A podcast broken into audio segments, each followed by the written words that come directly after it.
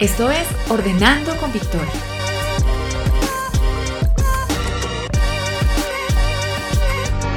Un espacio donde hablaremos de organización, limpieza y bienestar en general. Bienvenido.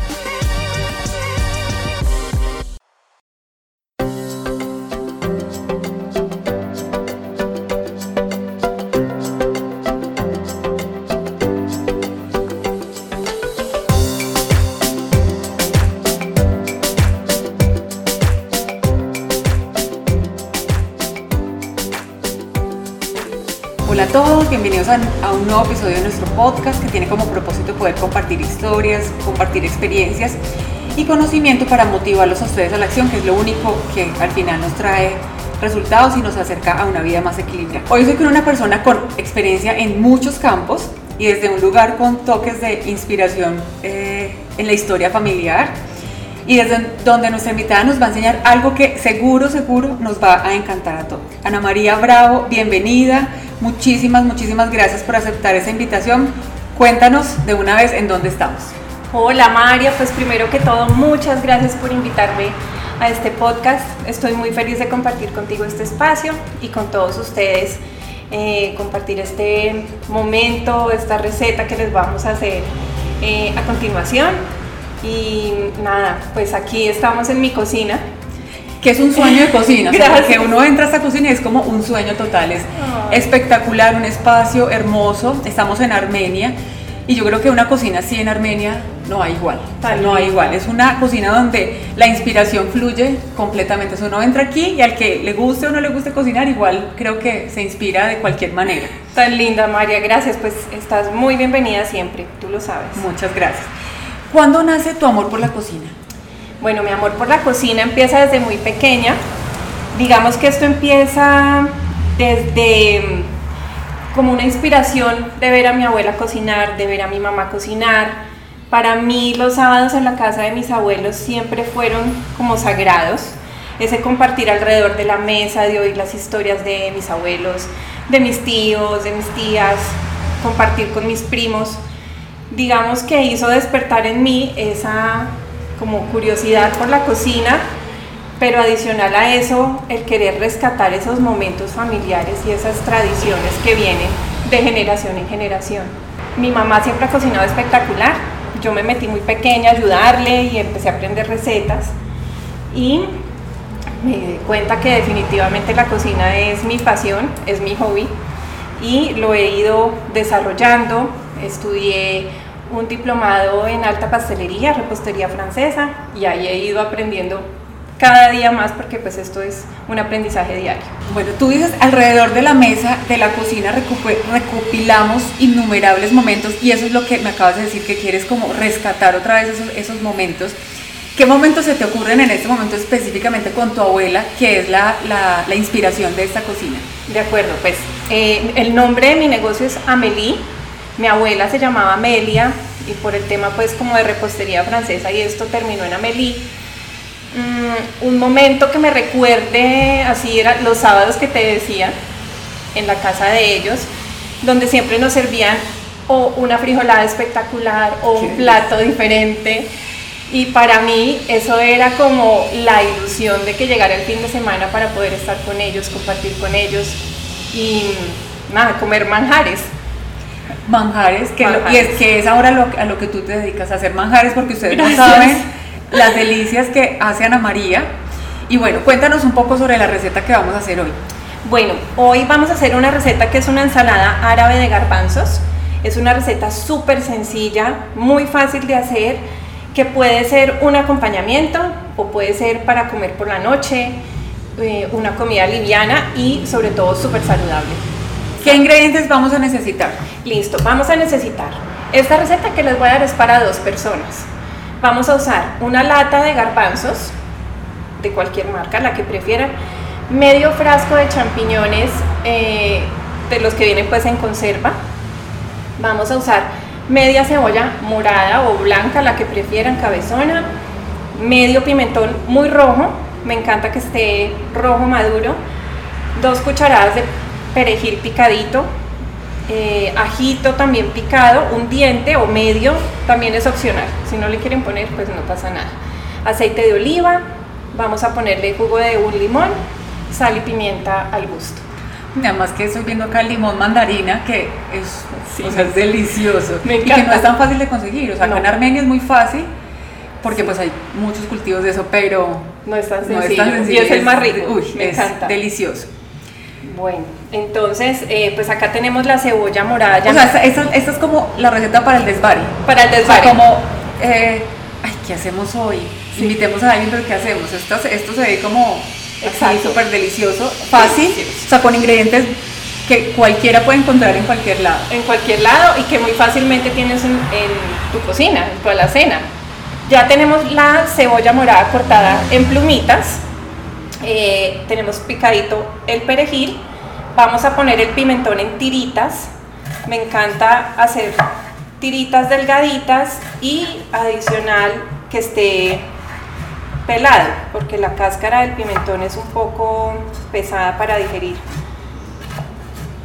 Este, bueno, este pimentón está bien rojo, lo puedes ver ahí. Y terminamos de picarlo y vamos a pasar a mezclar nuestra ensalada. Entonces, acá tenemos dispuesto un bowl. Vamos a poner los garbanzos, los champiñones,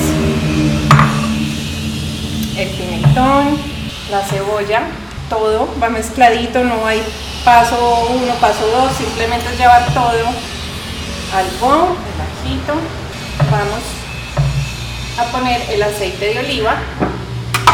Eh, el aceite de oliva es como a ojo, más o menos pues que quede bien mojadito, ni mucho, que tampoco quede demasiado fuerte, pero sí que coja buen sabor. La sal, Vamos a ponerle así por ahora, al final se rectifica, es decir, miramos y probamos a ver si nos gustó así la sal. Molemos la pimienta, si no tienen eh, para molerla no pasa nada, pueden usar pimienta que tengan, cualquiera ya molida. Y vamos a exprimir el limón, el jugo de un limón. Este salió súper jugoso. Listo. Así que, y vamos a revolver nuestra ensalada. La mezclamos bien. Bueno, ¿hace cuánto te dedicaste a la cocina? Dedicada completamente, empecé como en pandemia. Eh, la pandemia me hizo, obviamente creo que a todos nos cambió mucho la vida, pero yo siempre tuve ayuda pues todos los días. Cuando ya faltó, eh, empecé a hacer los almuerzos, el desayuno, la comida, todo y ahí empezaron a surgir recetas, ideas. Eh, también me empezaron a hacer encargos y dije, no, definitivamente esto es lo que sí quiero hacer en mi vida. Le abriste así espacio abrí a la cocina. espacio. Eh, ya la marca la, la tengo desde septiembre. La cocina también la inauguré en septiembre y desde ahí ya, pues digamos que profesionalmente hablando, me dediqué a esto. ¿A qué le dijiste no para abrirle espacio a la cocina? ¿Qué le dije no? Pues María, eh, a lo que yo tenía pensado que era mi plan de vida. Eh, yo soy comunicadora social, pues trabajé en medios mucho tiempo, eh, trabajé en empresas, en las áreas de recursos humanos, en responsabilidad social y, y, pues en comunicaciones. Y le dije no, le dije no a eso para darle paso a lo que realmente me apasiona, que es esto, es la cocina. Cocinar para otros, generar momentos felices, especiales, sorprender, eso es lo que me gusta. Bueno, hablando de, de lo que hacías antes, vamos a escuchar algo, porque aquí creo que se resume un poco eh, hay una parte de la vida de Ana María. ¿Qué encontraste? El título lo tomamos con un buen amigo de los colombianos, el presidente del Reinado Nacional de la Belleza. Estamos hoy con las candidatas en una causa humanitaria bellísima. Las reinas y el concurso siempre está al lado de muchas obras benéficas. Bueno, en eso se pasa todo el año el concurso nacional de la belleza, en causas benéficas. Para eso la señorita Colombia, las finalistas, las candidatas asisten a las distintas ciudades. Hoy nos ha conmovido muchísimo lo que descubrió Ana María. Adelante Ana María, Julio, seguimos aquí desde la Fundación Infantil. Me encuentro con el doctor Angulo, quien sigue aquí acompañando a sus candidatas, acompañando a estos niños de la Fundación y a las diferentes eh, personas que han venido a este lugar. Doctor Angulo, ¿cómo, ¿cómo desde el reinado ustedes apoyan esas labores sociales en Colombia? Primero déjame felicitar a Julio por ti, como tiene una candidata al concurso de belleza de corresponsal aquí en la cardio infantil hoy. Pues la forma como estamos es que gracias a Bianca con el banco de millas. Bueno, me encontré, o sea, ahora nadie se salva de ser descubierto. Pues, Nadie. Ana María me había contado que había trabajado en medios y que había trabajado en, en la W, pues yo me puse a investigar a ver qué he encontrado. Y me encontré muchos, pero este me encantó. Y, y bueno, te lo quise traer hoy a ver qué, qué, Pues- qué nos quieres contar de esa época de tu vida. Muchas gracias por esa sorpresa. Nunca se me había ocurrido buscarlo, jamás. Eh, María, bueno, esa fue una época muy linda. Yo estaba en la universidad, trabajaba como corresponsal de Bogotá en la W y mm, bueno, me mandaron a cubrir el concurso nacional de belleza en el año 2007. También, eso no me acordaba de esa historia, de ese momento. Estuvimos en la Fundación Cardio Infantil en Bogotá, en la clínica, eh, haciendo, pues bueno, cubriendo este evento con Raimundo Angulo, todas las candidatas al reinado de belleza. Después me fui a Cartagena, ese fue el año que ganó Taliana Vargas, me acuerdo perfecto. Y ay, fue súper lindo, fue muy emocionante. No pude seguir porque tuve que terminar la universidad. Tenía que enfocarme en terminar la carrera, pues porque si no, no iba a hacer nada. Y por eso renuncié. Pero fue un momento muy chévere de la vida, me encantó. Esa experiencia fue wow, fue muy chévere. Qué rico y me encanta hoy eh, sacarte una sonrisa recordando, recordando y escuchando esto. Y además escuché varios, o sea, escuché un montón, pero este me encantó porque además Ra- Raimundo dice, Julio, primero te felicito porque o sea, tienen una reina de belleza como corresponsal de la W. no. Usted no Ana María es altísima, es Ay, una mujer hermosa, o sea, de Tan verdad, linda. ella, Muchas pues, eh, o sea, reina totalmente. No, y yo creo que por ahí te, te habrán pu- propuesto más de una vez que fueras reina. Eh, bueno, digamos que sí, una vez o dos. No fue una, sino dos. Ay, María. No, no, no. Increíble esto. Le dijiste adiós a eso y luego cuando terminaste tu universidad, ¿qué, ¿a qué te dedicaste? Me fui a trabajar en ExxonMobil al área de, de asuntos públicos. Asuntos públicos. Asuntos públicos que tenía que ver con todo el tema de comunidades eh, y programas pues de, de temas de responsabilidad social de la empresa, con niños, con mujeres, eh, donde, en las zonas donde tenían exploración de, de petróleos. Y bueno, ahí hice mi práctica. Después me fui a trabajar a Biomax en comunicaciones internas y en, en recursos humanos también. Pasé por ahí. O sea, sí, como le- les decía al principio, es una mujer que tiene experiencia en muchos campos y hoy entrar aquí, pues es justamente, o sea, ver a una persona con mucha experiencia, totalmente apasionada por lo que hace, además que todo le queda delicioso. Gracias. Pero, o sea, ¿qué, qué quiero rescatar aquí? Digamos, como resaltar, más que rescatar, es como resaltar. Muchos te habrán podido decir como, ay, pero ¿por qué no seguiste trabajando en medios? Y, eh, si eras famosa.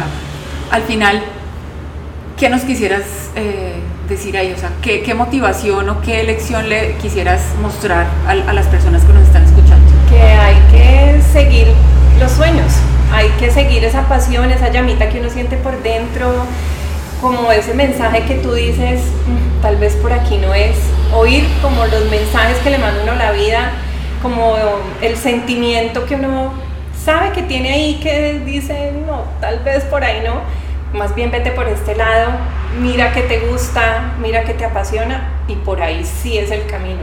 por ahí sí es el camino. Mira que a mí me, me, me pasó o, o me pasa todavía algo similar, es que uno, uno debe escucharse a uno mismo, tienes toda la razón. Sí, porque si uno se pone a escuchar la gente de afuera, a mí me dicen, ay, pero ¿por qué te saliste de trabajar y, y ahora te, te dedicas a arreglar casas? Entonces, No, o no sea, eso, a cambiar vidas. esto es transformar Sí, vidas y tú ayudas a recopilar momentos memorables alrededor de la mesa. No es solamente entregar un postre, entregar una, una, eh, un- un- una ensalada. Esto es, o sea, historias alrededor de que tú estás ayudando a, a construir. Sí, Mario, ese es el propósito. Bueno, esa es la receta, esa es la, receta de la vida. Esa es la receta, totalmente. Bueno, y hablando de recetas, bueno, ¿qué sigue en nuestra receta? Bueno, nuestra receta, lo ideal es dejarla marinar por lo menos media horita para que coja todos los sabores, se sirve y se disfruta, no más. Tú puedes ponerle, no sé, un filete de pechuga para acompañarla eh, o cualquier pues, proteína que te guste, un pescado, no sé. O comértela solita, es deliciosa, no necesitas más porque ya los champiñones y los garbanzos te aportan toda la proteína. Espectacular. ¿Y en cuánto la hicimos? ¿Cuánto tiempo nos demoramos acá? Creo que 10 minutos. Bueno, 10 minutos, pero, tengo que decir que, pues Ana María, lo más hábil en la cocina, o sea, picó esa cebolla como en 30 segundos. Yo me hubiera demorado, no sé, 20. Eh, obvio que las habilidades, pues eh, ahí están, y, pero, realmente es una, una receta súper sencilla, súper fácil, me encantó. Vamos a, a, probarla y les contamos cómo, cómo nos pareció. Bueno, tips, algún tip para, para, para, la cocina, me hablabas algo del, del ajo. Del ajo. Sí, el ajo tiene por dentro, si tú lo abres a la mitad, como una venita, como un, un tallito. Ese tallito hay que sacarlo para que el, el ajo no caiga pesado. Es eso, quitárselo siempre para que quede más suave y más fácil de digerir. Listo, les vamos a compartir un video en Instagram para que vean exactamente qué es, pero bueno, lo describió súper bien, cualquiera que parta un ajo va a ver lo que hay que sacar.